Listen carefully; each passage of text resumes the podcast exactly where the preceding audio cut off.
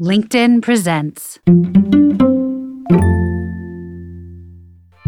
I'm Rufus Griscom, and this is the next big idea. Today, why aging is a superpower.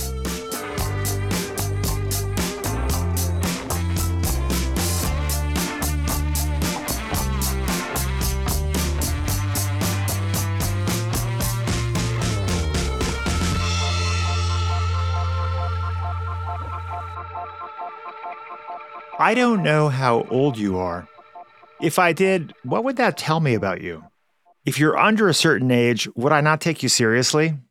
If you're over a certain age, would I assume that you're obsolescent, a walking fax machine? I am 56 years old. To be honest with you, I'm not sure how to feel about that. I have been for most of my life unfazed by the aging process. Now I'm teetering on the brink of 57, which in turn is right next to 58, which is basically 60. That's an adjustment for me. 60 sounds old to me. And I see it. I see it in the graying hair, wrinkles, sunspots, and in the humility, the oddly calm acceptance I seem to have of my relative smallness in the cosmos. And yet, at the same time, I feel frisky, revved up, as energetic as I've ever felt. Like I have mountains to move, worlds to change, freak flags to fly. No matter how old you are, you're probably going through some version of this. A sense of periodic surprise at the passage of time, a recalibration, an acknowledgement of change, but maybe at the same time a defiance of it, a resistance to being pigeonholed. Our guest today, Chip Conley, describes this experience as age fluidity, the state of being all the ages you've ever been and will be at the same time. He sees it not as a state of confusion, but rather as a choice not to be limited by a set of outdated associations we have with chronological age. Chip points out that we are collectively in a process of redefining what midlife is. Rather than a word immediately followed by crisis, as it is in many of our minds, Chip sees it as a transition, sometimes challenging, to what for many is the most gratifying phase of our lives. Chip knows something about life transitions. He started a boutique hotel chain in his 20s, sold it in his 40s, then joined Airbnb in his 50s as their in house modern elder. He went on to start the Modern Elder Academy, the world's first midlife wisdom school. Chip is the author of the new book, Learning to Love Midlife 12 Reasons Why Life Gets Better with Age, which our curator Dan Pink called a vital and necessary book, a roadmap for the rest of our lives. Such a privilege to have Chip Conley with us today.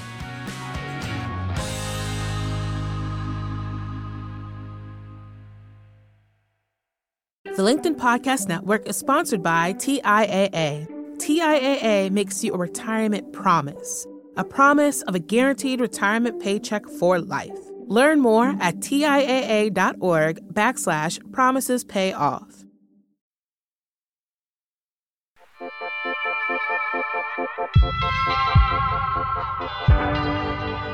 Chip Conley, welcome to the next big idea. Thank you. Great to be here with you, Rufus. I am honored, to be honest with you. I, I, I love the, the work that you guys are doing.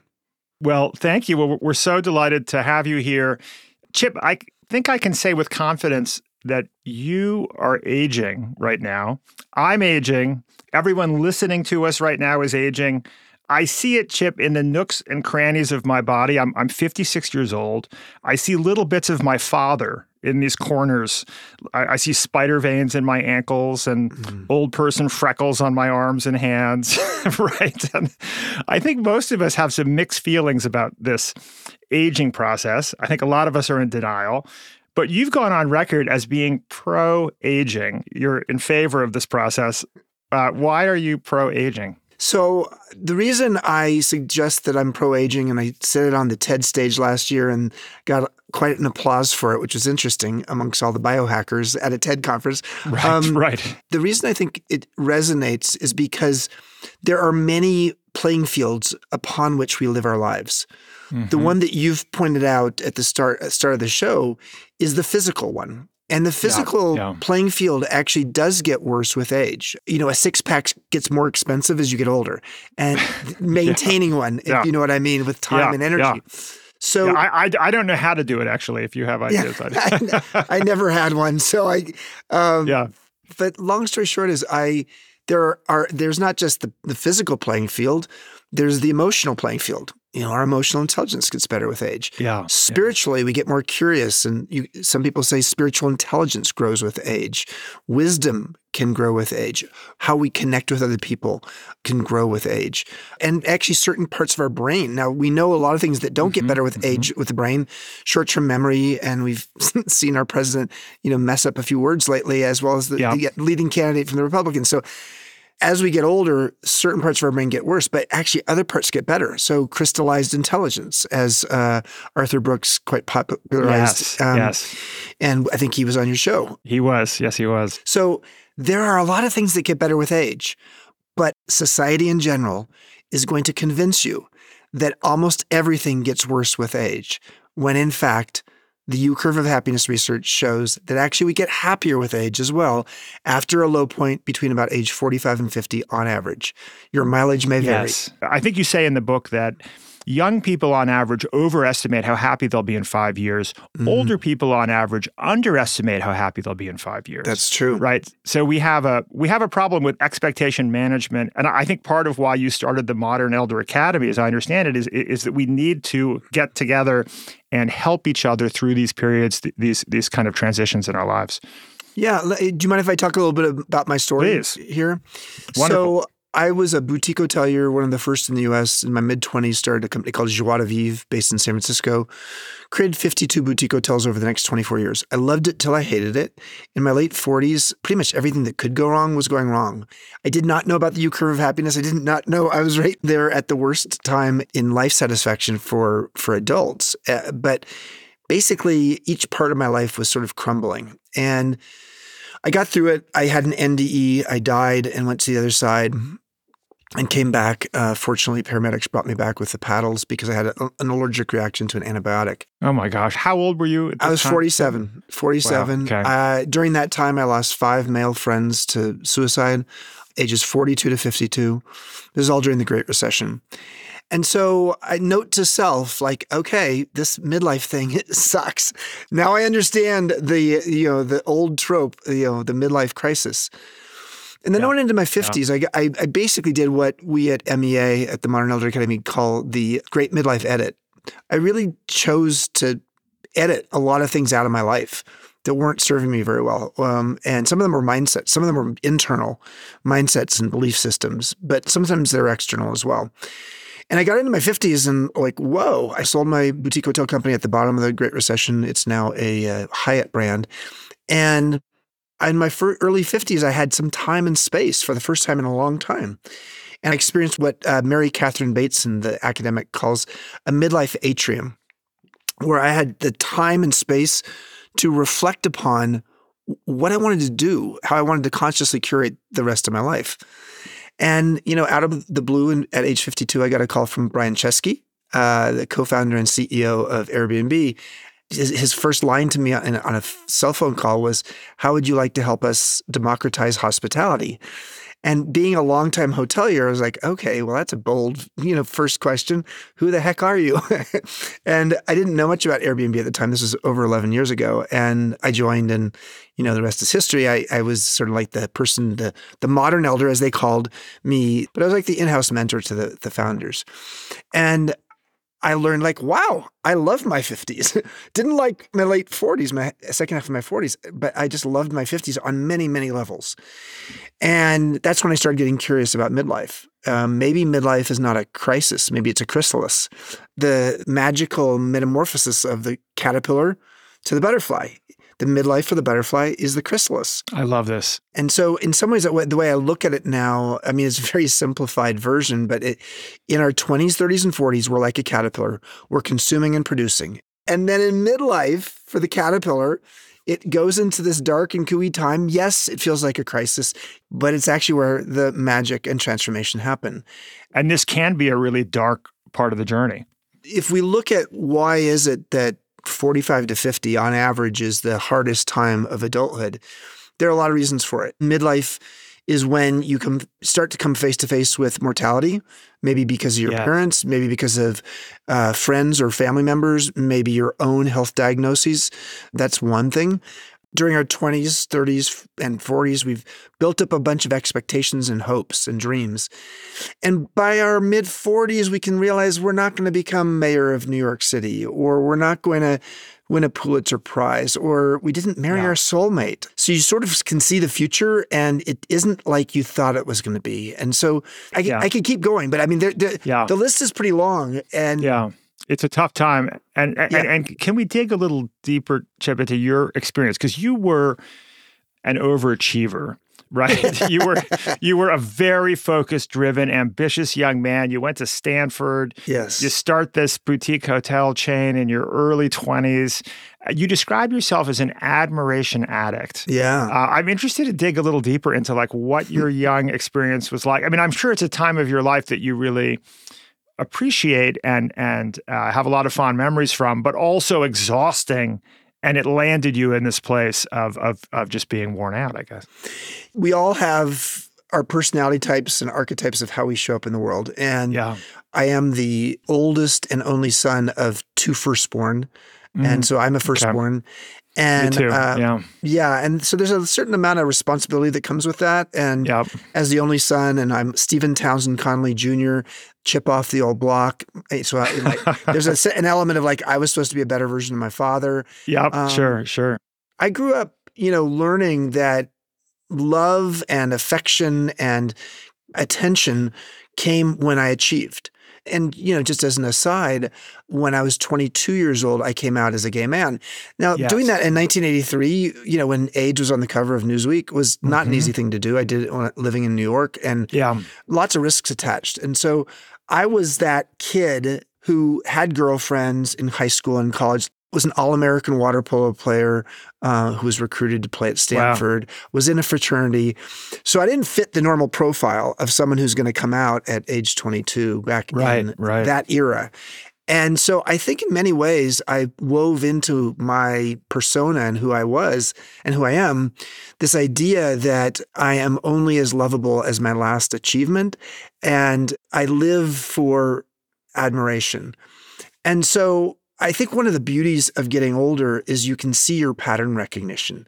You Yeah. can see your shadow side. And I, I write a little bit about this in the book that if I'm always trying to be admired, I'm just packaging myself.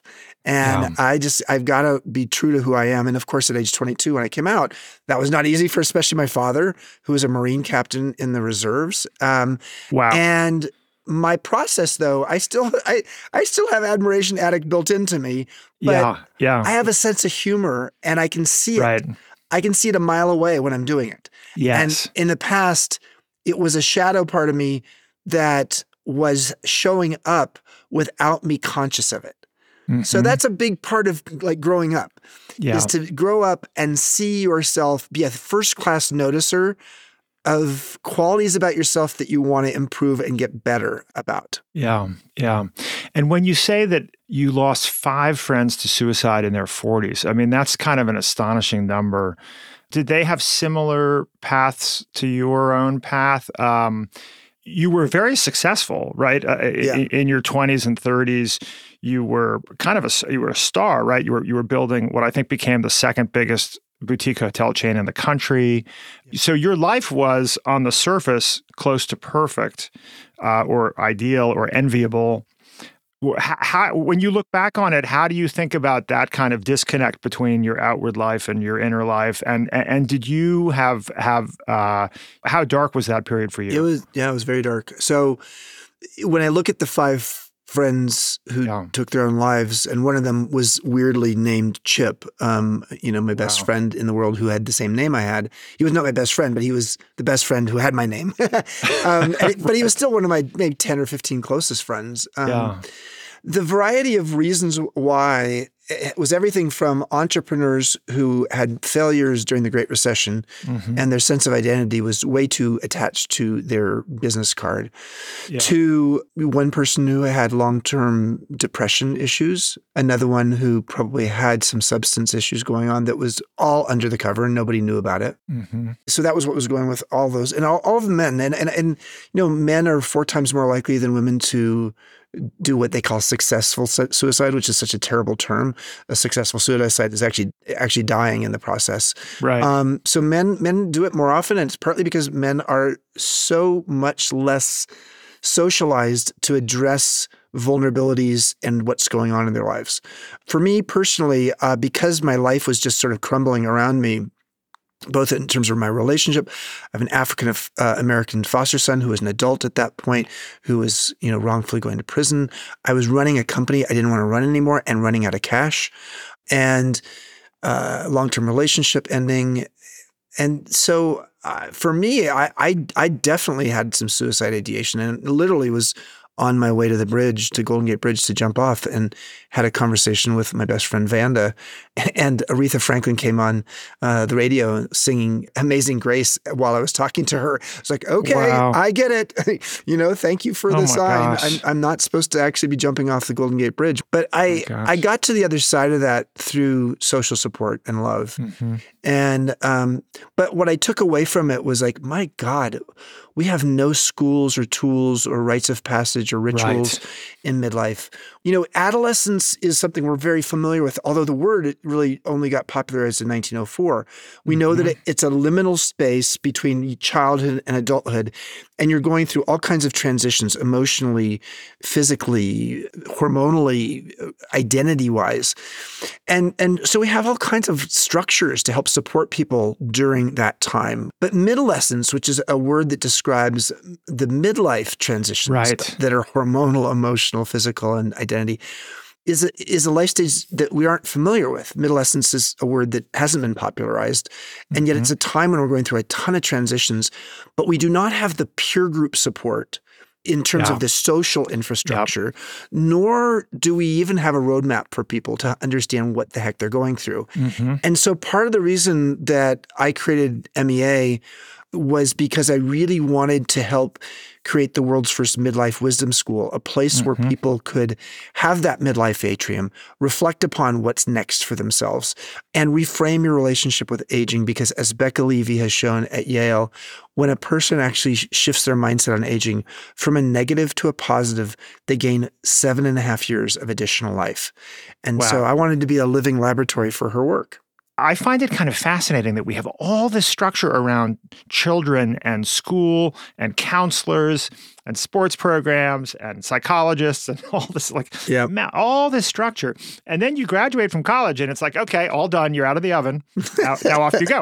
And, uh, right. And and we, we have some very effective institutions like AA for people who are recovering Mhm. from addiction or YPO for Yep. people who've built, you know, wildly successful startups. But most people don't have these institutions in their lives.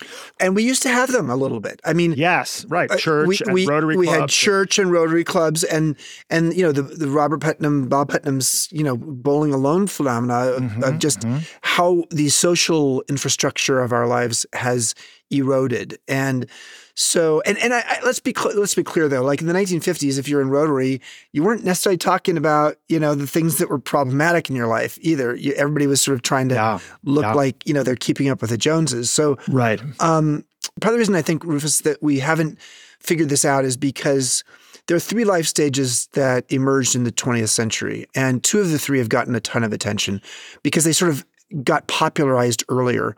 So, adolescence, we've talked about. Retirement was sort of a 1930s phenomena with Social Security, pensions, AARP, and retirement communities. And, and no doubt, retirement and adolescence have gotten a lot of love but we haven't made sense of midlife. And it was really the second half of the 20th century that midlife became a thing. But unfortunately, it got branded as this crisis. And then I think also when you think about adolescence and retirement and the ages of people who are young and people who are old, there's a sense that they need support and love and caring, and you know uh, they're in, a little bit in need. Whereas someone at 50 years old who's crying about the fact that they are getting divorced and they Yeah, lost their yeah. job and their kids aren't talking to them and their parents are in a nursing home Yeah. you know you don't want to hear that 50 year old you're just like you know buck it up you're you're an adult like you know Yeah. put your big pants on and so what we end up with is a you know a soaring midlife suicide rate which is more than twice what it, you know, more than twice as as high as it was in the year 2000 Wow. Wow. Yeah. Yeah. No, that's extraordinary. And and and it's um but the the flip side, it seems to me, of this pain that so many of us experience in, in this kind of dark periods of midlife is that it it turns out it's an opportunity for connection. I I, I love this. Um, you know, Susan Cain has this wonderful Yeah. line from Bittersweet: "Whatever pain you can't get rid of, make that your creative offering." Mm. And and my my kind of additional adjustment to that would be make it your pathway to connection. Mm, The, the pain the, the pain you can't get rid of, right? Because and and I think this is what you've done with MEA with Modern Elders Academy, yeah right? It, it is to basically say, hey, let's come together, let's help each other th- through this period. And this has been a powerful experience for you, hasn't it? I mean, th- this has been Yeah. it, it's been it's been a, f- a form of service, but also a source of awe uh, and and connection. Yeah. I, in many ways, I started MEA because of my five friends, especially Chip, Yeah. because I, I wished that something like MEA had existed for them. So, yes, wha- it's just- it started six years ago. We've had over 4,000 people from 47 countries come to our Baja campus, uh, which is an hour north of Cabo San Lucas on the, on the Pacific Ocean. It's quite beautiful. And then we have a campus opening in Santa Fe, New Mexico on a 2,600 acre regenerative horse ranch. And and so we've had all these people. It's average age of the people who've come is about 55. It's about 60% women and about 40% men. People of all races and, and backgrounds because about half of our people are on some kind of financial aid. So it's not just Amazing. CEOs of tech companies or investment bankers, but it's social workers and uh, physical therapists and firemen. Um, so it's really interesting. You have about two dozen people in a cohort for a week, and the level of depth of connection is beautiful. So it is my form of giving back. I did very, very well with uh, my career, especially the Airbnb part of it. And I really wanted to bring to life in my life what Erik Erikson, the developmental psychologist, said. And he said, I am what survives me. And I really love that. So to I, to to do something that feels like okay, this is going to survive me. My books, my school, the things I'm doing, I, I, the mentoring I do with all these folks, I love it, and I'm learning. I'm mm-hmm. learning as much yeah. from them, you know, these the students who could join us th- as they learn from me, because I am still a work in progress myself. Amazing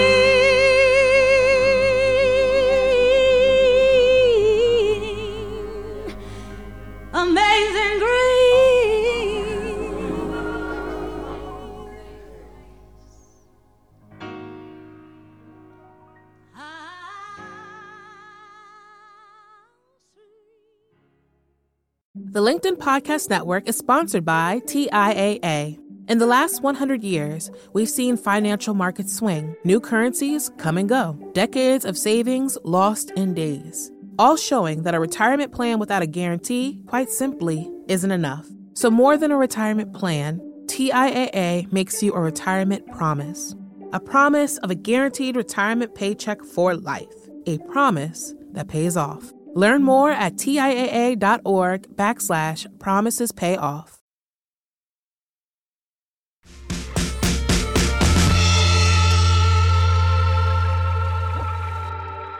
You just mentioned the Airbnb period, which I think is was such an interesting chapter of your life. And I think it was your the the young uh, leaders of Airbnb who gave you the name Modern Elder, right? Isn't that Yeah. right? Well, here's which initially you didn't love, right? Was- Yeah, no, yeah. the yeah, and, and and and there's a lot of people who say like, Chip, why did you ever name your school the Modern Elder Academy? Because Yeah. a lot of people don't want to be elders, and because it sounds like elderly. But they said to me after I'd been there a few weeks, like, "Wow, Chip, we b- I hired you for your knowledge. What you really brought was your wisdom. You know, you're not just going to be mentoring us now and in charge of all of our hosts globally. You're in charge of strategy for the company because you are our modern elder." And I was like, "Oh, what are you talking about? Like, why are you making fun of my age?" And uh, they Right. said, "Well, I'm, I'm only 50. You were like 50. I was 52. which- I was 50. I was right, whi- 52. Which we know is a spring chicken, 52. I, I can tell you as a 56 year old, that's a that's a spring chicken. It's uh, yeah, I still felt young enough, but the truth was the average age in the company was 26, so I was double the average age.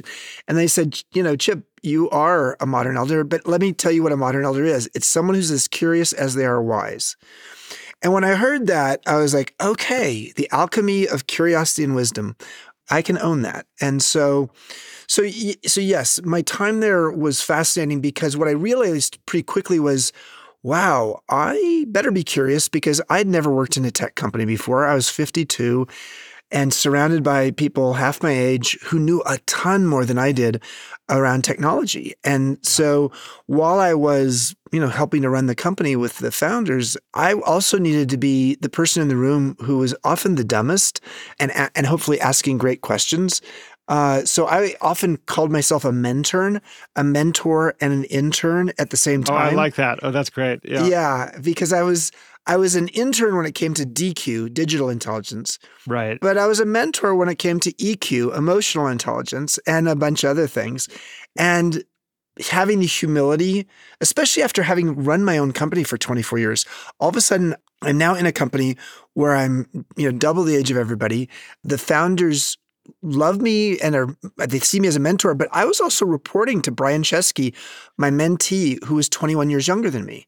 So yeah, how was yeah. that going to feel? And Right. and how does it feel to n- not be the person having my face on the, the cover of magazines? Because my job Right. was to make Brian successful. So I had to right size my ego in this process. And I also had to get used to the idea that uh, you humility is and vulnerability is a powerful um, character. Those are powerful character qualities Yes. if you're showing up with some other things as well. If you're just vulnerable and you know you don't have a lot else to offer, then maybe it's not that helpful. But if you have other things to offer and you have a vulnerability to you, you're really a role model for others, especially the know-it-alls in Mhm. in tech companies, because quite frankly, it's very competitive. Everybody trying to be the smartest person in the room. Yeah, right, right. And it, and that's probably part of what that that humility is probably a service to the culture and to the team dynamic. And there's and we've learned that intergenerational teams that age is a form of cognitive diversity, right? And we know that groups yeah. that are more cognitively diverse outperform groups that are less cognitively diverse, right? So, so it's and there, there have been studies on this, right? A bit like a BMW and others, and Exactly. Google, right? Uh, I mean, this is Yeah. this is something that we should all we should be doing more of this. You know it. I mean, so uh, and BMW, Google, uh, and there's a bunch of others. But basically, to, to to describe it in a little bit more detail, as Arthur Brooks talked about in, in From Strength to Strength, you know, you've got you've got fluid intelligence when you're young, you've got a crystallized intelligence when you're older.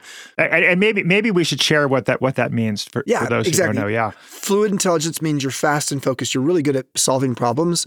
You tend to do it pretty quickly, and because you're so focused, you can actually miss peripheral vision. And so when you're older, you get the the peripheral vision. You have systemic and holistic thinking. You're able to connect the dots.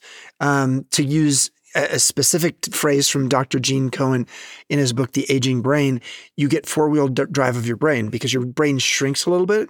And so mm-hmm. you move from left brain to right brain more adeptly.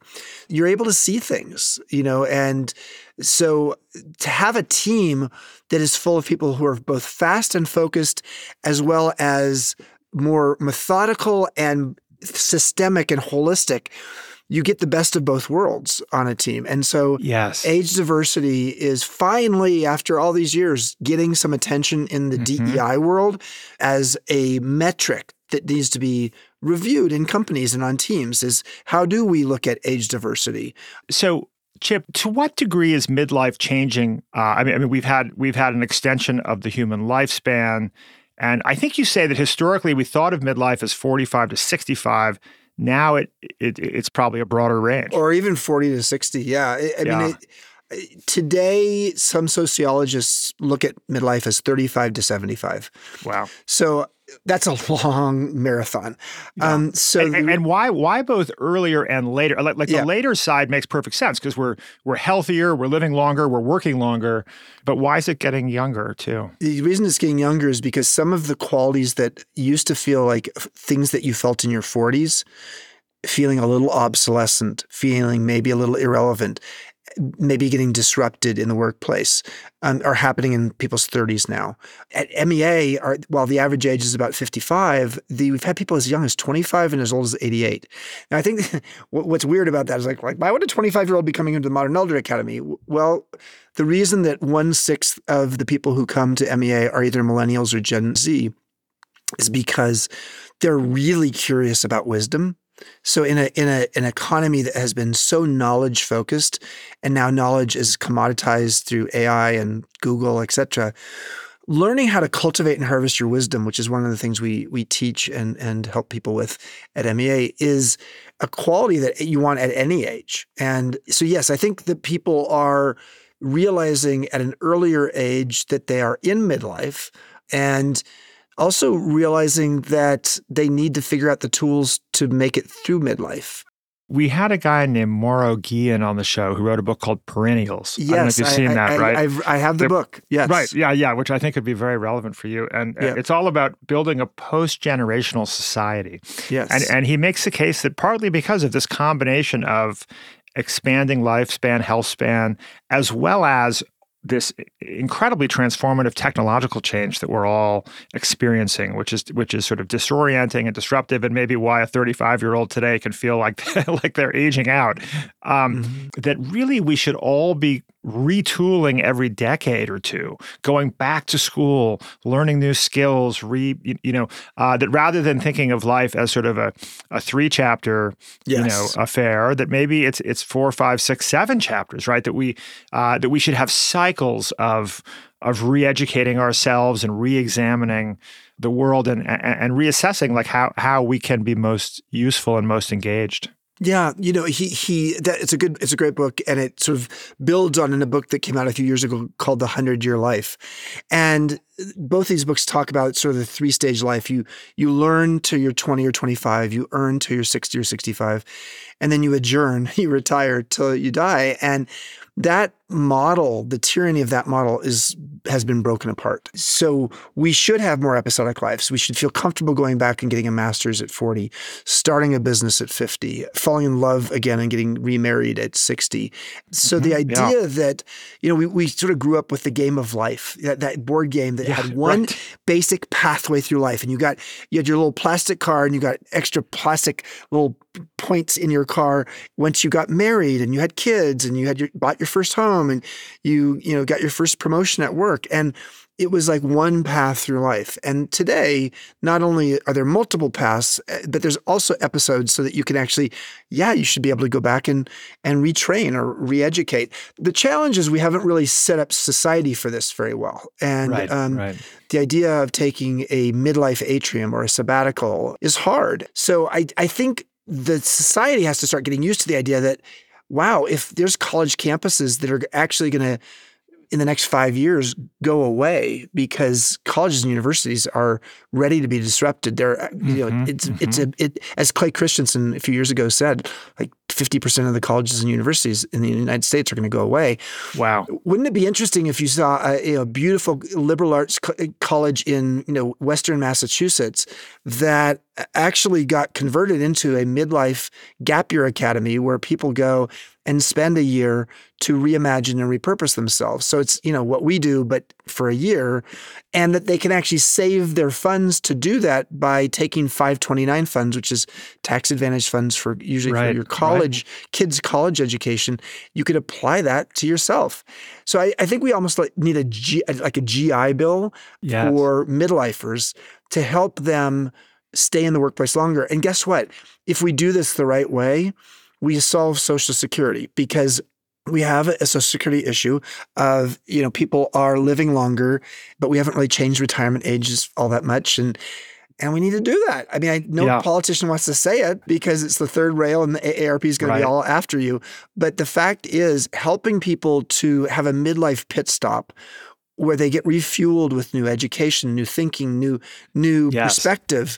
That's a beautiful thing because it might mean that people stay in the workplace into their mid 70s instead Right. of their early Yeah. 60s. I, I want to go back to college, Chip. I don't know about you. I, I, I definitely do a semester or two. And and uh, you know, Dan Pink has this great line that in his book about regret, he talks about how the number one regret is not having done a foreign exchange program or, or Mm. sem- a semester abroad. And so he, Yeah. he he was pitching somebody should start a semester abroad. So you know, we, we- we could do this in in uh, in Copenhagen or Florence or you know, Yeah. it'd be great. But no, I, I I see this in our future. And of course, part of the analysis is recognizing that most people actually have more lifespan in front of them than they think. You you say in the book, and I think this is how you open your your MEA, um, you know, five day uh, experiences. Right, is to do the math and realize that actually um, most people have misread the longevity data, which says average American male lives to 76, but actually we have more time than that, right? Yeah. So uh, if you're a 65 year old and you see that uh, the average man in the US lives to 76, you think, oh my God, I've got less than a dozen years left. But the truth is, just because you got to 65 uh, it means you probably have a pretty good chance of getting to 85. So we have a pretty poor longevity literacy. And meaning, if we don't really understand how much longer we might live, we don't save properly. We don't take care of our body properly. And we may sort of start just, you know, hanging out as a couch potato because the average American retiree watches 47 hours of TV a week. That's a, such an astonishing data point. It's Yeah. really, de- really depressing. I mean, there's some good programming out there, but not that much. No, definitely not. So I think helping people to understand that, wow, you've got a lot more life ahead of you. You know, the average age of people at MEA is 54 to 55. If, if, the average age they think they're going to live till is 90. Most of us don't realize that 54 is exactly halfway between 18 and 90. So hmm. at yeah. at 54, you have as many adult years ahead of you as you have behind you. And you can think back to being 18 as like, wow, that's a lot of life.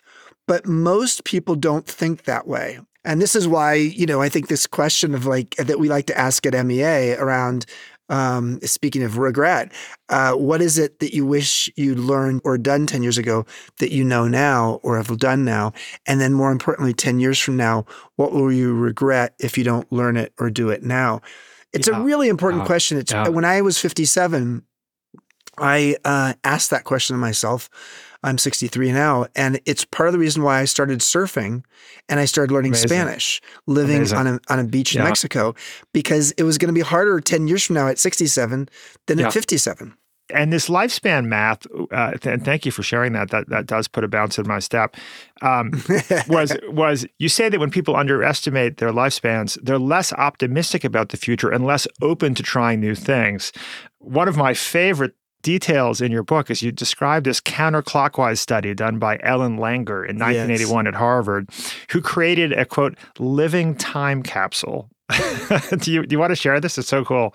she took a bunch of people in their 70s and, and mostly in their 70s and some 80s, I think, um, and they she retrofitted a home uh, out in the country such that everything in the home was sort of a time capsule to the past, whether it was Elvis Presley music or it was sports memorabilia on the wall from from a different era, etc. And for a week, she had these, you know, seniors living in this home that had all of that nostalgia.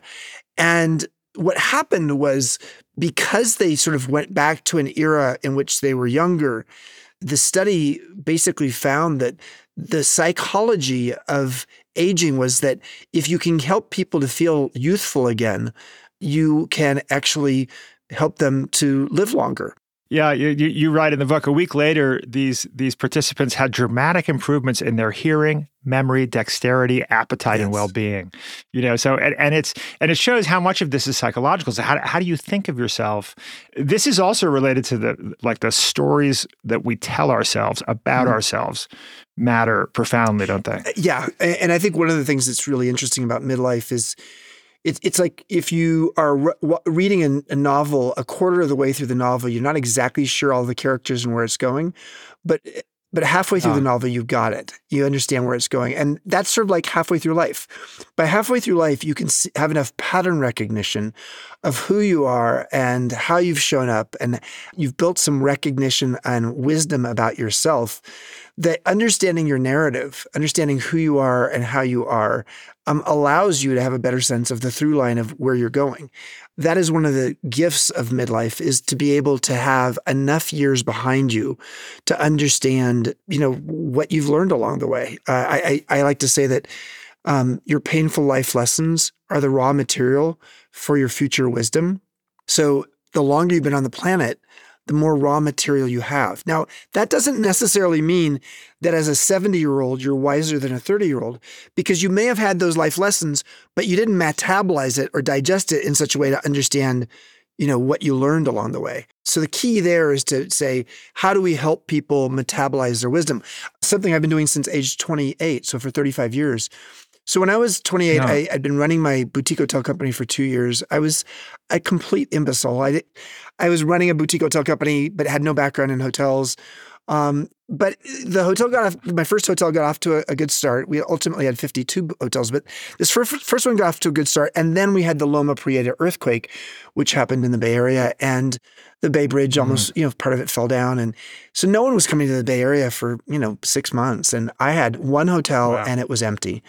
And so I limped into the weekend one one weekend thinking like, oh my God, what am I going to do? And I ended up taking a journal off the wall or off the bookshelf and I hadn't written in it. And I wrote on the cover of it my wisdom book.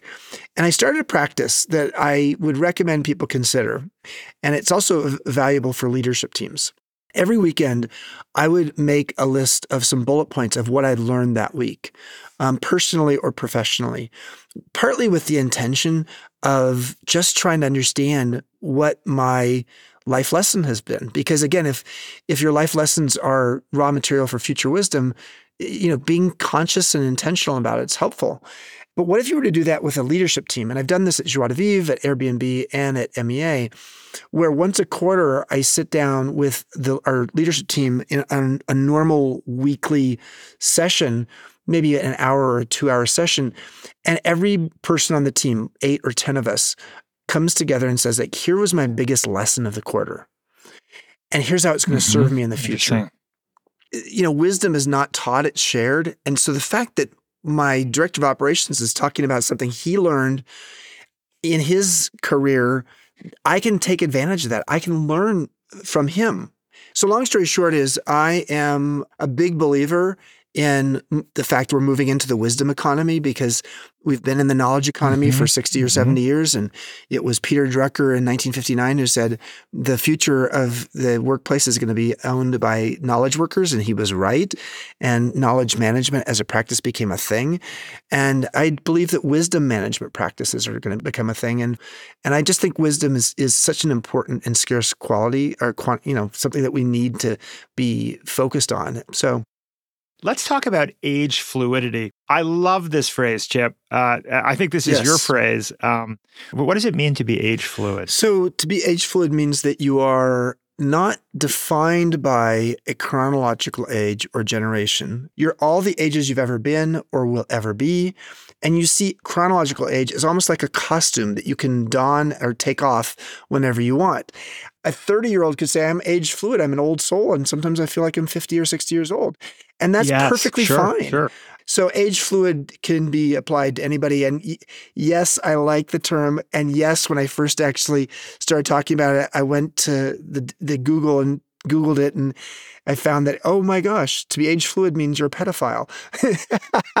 that was like, okay. Was like, That's not that's what not what I mean. mean. And um, so I'm trying to popularize the term and and because most people don't know the fact that Let's let's take Yeah, the let's term back. Let's the take the, bird- term yeah, back exactly. for the pedophiles. Sorry, guys, we're going to take this one. This is and, and and do you do you feel age fluid? I, oh, I feel so age fluid. Um, when I was at when I was at Airbnb, Rufus, I felt very age fluid because yes, I was older, but but also people then found out like, oh, Chip was a founding member of the Burning Man nonprofit and has been going to Burning Man for 25 years. Or Chip started a rock and roll hotel and knows a lot of musicians. And so in some ways, people had a hard time categorizing me because I, Yeah, I and that's yeah. I, and I think that's frankly what uh, if you're curious and wise, if you're that modern elder quality, that is the difference between a modern elder and a traditional elder. The traditional elder of the past had reverence. The modern elder has relevance. And so to be relevant means you actually understand the context in which you can actually offer your curiosity or your wisdom. But it's it's Yeah, it's the yeah. it's the reverence piece that you know leads to the okay boomer perspective, which is like, okay boomer, you're telling me how the world works. Um, your war stories are not necessarily our wisdom, and thank you, and I don't need to listen to you anymore. Totally. Yeah. No, I, I, this really resonates for me because I feel both very young and also old Mm, in different ways, right? I feel young in the sense of being excitable and curious and and kind of revved up, right? like I'm still, you know, I, I really don't feel, I mean, I'm 56. I don't feel a much of a dissipation of energy or anything, but I feel old in the sense of being kind of humble and unafraid and humble before the finiteness of time, before the universe, like prudently cautious. Like I don't need to jump off cliffs when I'm skiing. yes. You know? like I, I'm, I, I like respect respect the body. Like I, I, I feel sort of uncategorizable in this in this sense of, uh, of of of age. And I think yeah, age fluidity to me really resonates. And and I think it's I think it's exciting to know for younger people to know and and older people that that uh, that we can be at once frisky young uh, in our behavior and and also uh, sort of you know thoughtful and reflective and humble. And, and actually, to me, Chip, this is this notion that I think the best discovery for me uh, in in my second half of my life, I guess, in midlife, is realizing that you can become more confident and more humble at the Mm. same time. And in fact, and in fact, humility is on some level the, the, the these two things grow uh, Yeah. together. You know, um, I'm in New Mexico right now in Santa Fe because we're opening our campus here, and uh, I sometimes say being in New Mexico, which is you know almost like not being in the United States. It's a, it's an unusual place. I, I say that I, I believe in my HP here, and I don't necessarily mean just higher power. I mean humility and patience. And when you show up, especially if you're older, with humility and and patience, you're more present, and uh, and it's also sometimes a surprise to people, uh, especially in a culture where uh, there's a reverence for elders. Um, so, uh, listen, I love uh, uh, you know Richard Richard Rohr is on our faculty, famous Christian mystic based here in New Mhm. Mexico. He says, you know what? What we all need is a humiliation a day. Just not serious, just not, just not a serious humiliation. right, right. Yeah, you know what? One area in which I feel um, somewhat conflicted about my aging process, like as, as as as as much as I have been sort of grateful for the aging process. Um, I, I will admit, Chip, that the idea of like 56 teetering on the brink of 57, I'm staring down 60.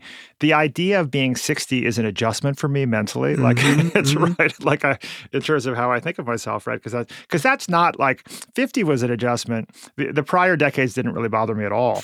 Right. Um, but it, it, it is a reframing of how, how we think about ourselves. And and one change I notice in myself is I'm less focused on trying to take over the world, like trying to be on the cover of magazines. yeah. I remain really interested in building things, right? Mm. And, and building things hopefully at scale. But, but very much in, in as in a partnership with other people, helping people build things, Yeah. mi- you know, mission focus. And I, but I occasionally catch myself saying in my inside voice, well, if this or that doesn't work out, no big deal. There, there's seven other things I'm passionate about.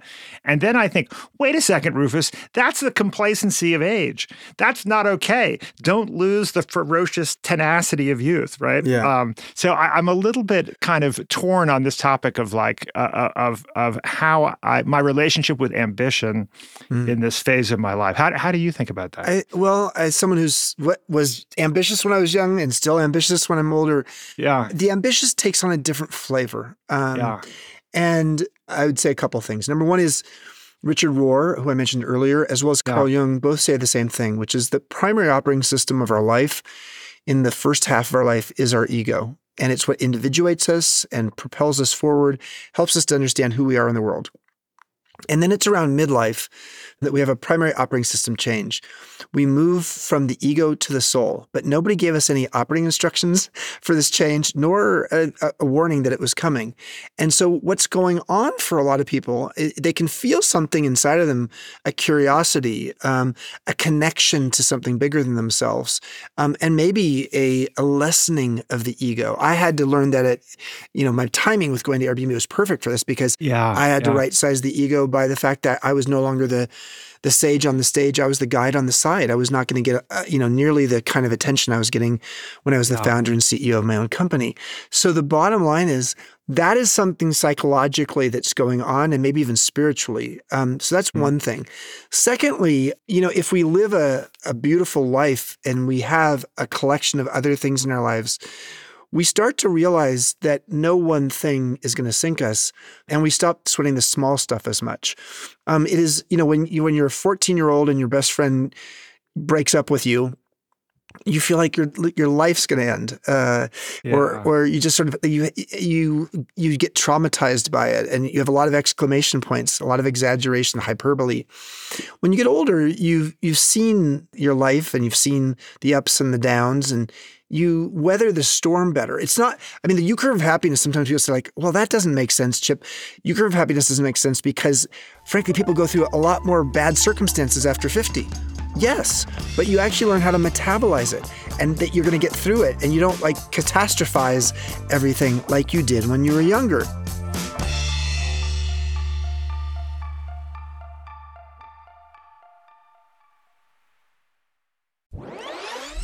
From the minds of visionaries to the desks of disruptors. I'm Lars Schmidt, host of the Redefining Work podcast. Join me each week as we explore the new world of work through the lens of those shaping it CEOs, HR leaders, investors, and more. Be a part of the conversation that changes everything. Subscribe to Redefining Work today.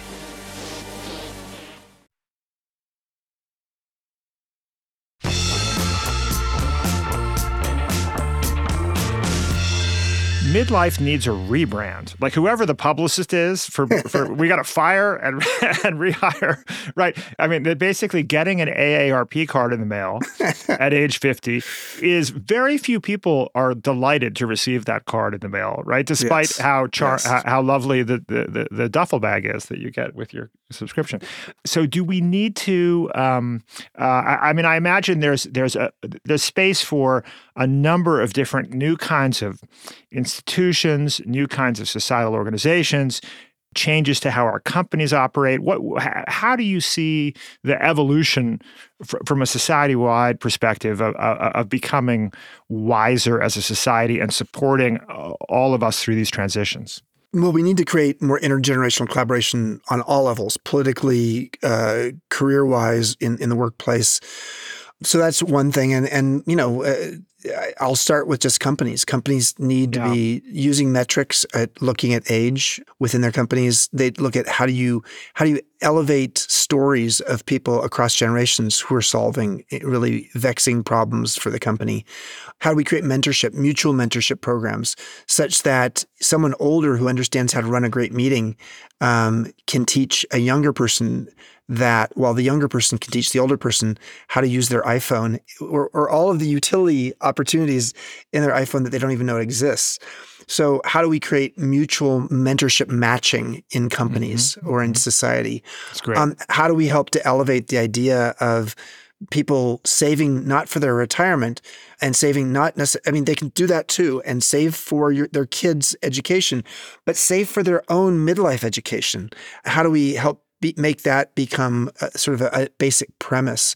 How do we help people to see like what gets better with age and and then how do we know if that is true for example if wisdom is a, really valuable quality how do we create wisdom management practices like the one i mentioned earlier with the Mhm, wisdom mhm. journal in such a way that people actually are getting wiser because wisdom, you know, wisdom is different than being savvy or smart.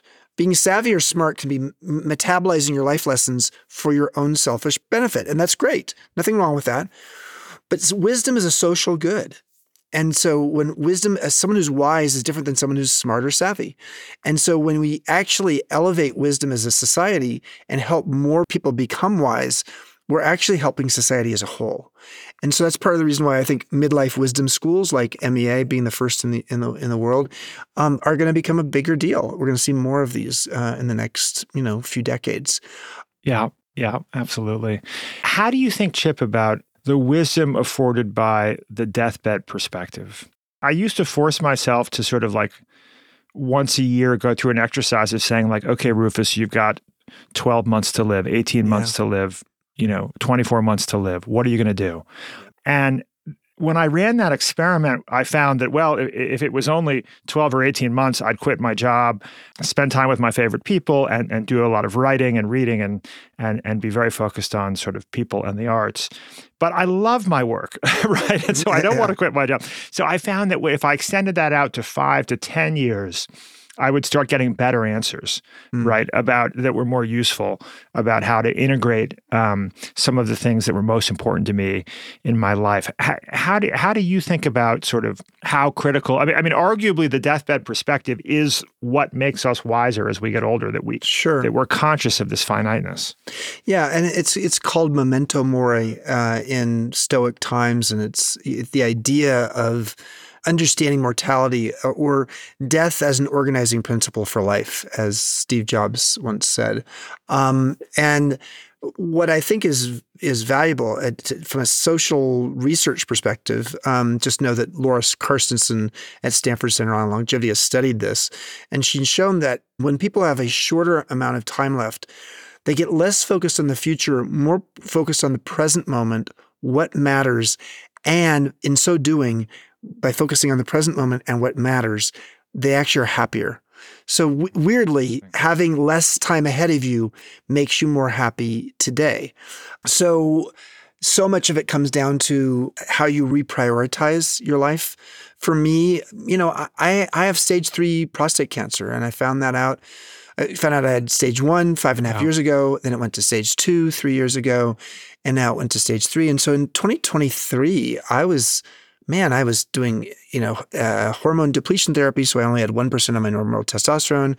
I had my prostate taken out. I had 36 radiation sessions. So it was a, it was a tough year.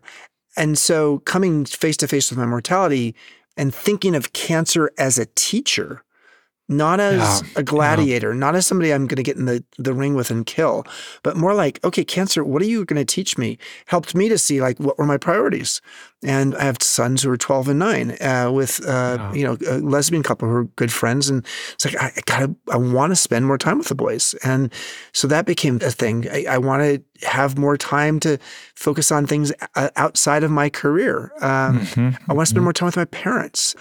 So sometimes, you know, uh, as Viktor Frankl talked about in his book Man's Search for Meaning of being in a concentration camp in World War II, despair equals suffering minus meaning. Suffering sort of an ever present. Yeah, it's right. always going to be there. I love that. But yeah. despair and meaning are inversely proportional. And I wrote about this in my book, Emotional Equations, and the idea that, like, okay, when you're going through a really tough time, you have to look for the meaning and the hope because if you can do that, you can get through the worst of times. Um, yeah. So I, I, just think that's a, a key lesson when it comes to mortality. Yeah, yeah. And and and and how's your how's your health now? How are how are you doing? Well, I'm back on the um, hormone depletion after having been off it for a month, which was sort of a bummer. So I so I here's my story, uh, Rufus. I finished on January 12th my last radiation session and doing them daily uh, for almost two months, and so for five days a week, and then I got on a plane uh, the next day and I was on my way to New York because two days later I was on the Good Morning America show. The next day, my book came out. The next day, I was on the Today Show, and two days later, I was with your wife um, at her uh, swell, the swell event, sex symposium event, sex symposium, spe- speaking at it. So, I mean, I luckily I I have the energy. Um, but what a complicated time. But the good news is I had I've had a lot of time to reflect on again cancers as a teacher and you know, how do I set myself up such that if, yeah, if cancer got worse for me, you know, what will survive me? And, you know, one of the things is my books and my and MEA, and of course, the influence I've had on others, including my sons. Well, Chip Conley, thank you so much for being with us today. Such a such a wonderful conversation. An honor, Rufus. Thank you.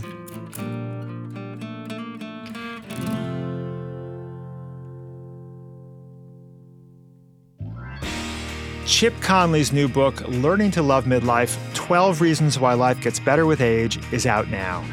If you'd like to learn more about the Modern Elder Academy, go to meawisdom.com. You heard Chip reference my wife, Alisa's company, The Swell. I'd like to take this opportunity to give my wife a little shout out. The Swell is a growing community for women 40 plus that is reimagining how we age. They host events across the country and soon around the world and they're building an online learning platform. To learn more, go to theswell.com. What did you think of this episode? What do you think of this show in general? We'd love to hear from you. Record your thoughts in a voice memo and send it to podcast at nextbigideaclub.com.